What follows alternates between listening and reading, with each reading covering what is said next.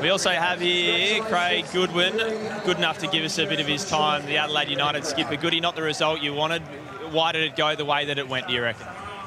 Um, yeah, look, obviously, um, when we give away, I guess, a cheap goal from the start, it makes it difficult. But having said that, you know, we've got seven players out, whether it be through injury, we're missing four centre backs. Um, we're having to use a lot of the depth in the squad, a lot of young boys getting a go, and a lot of boys coming back from COVID as well. You know, Hiroshi had one training session and it was it was basically walking, and he starts tonight. So it's difficult, but you know, I thought we were the better side for the majority of the game.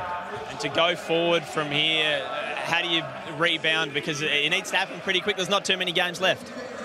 Yeah, there's not, but we just have to keep doing what we're doing, working hard. Um, I think you can see from the players that played today, um, everyone knows their role. Um, we just lacked a little bit in the final third, whether a little bit unlucky or the final ball, final shot wasn't there. Um, we had enough chances, and I think if we keep doing this, we'll be all right. Thanks, Goody. Appreciate your time. Well, jubilant Melbourne victory fan base and the bench, a huge sigh of relief. They break that run of draws and now they're in third position on the A-League men's table.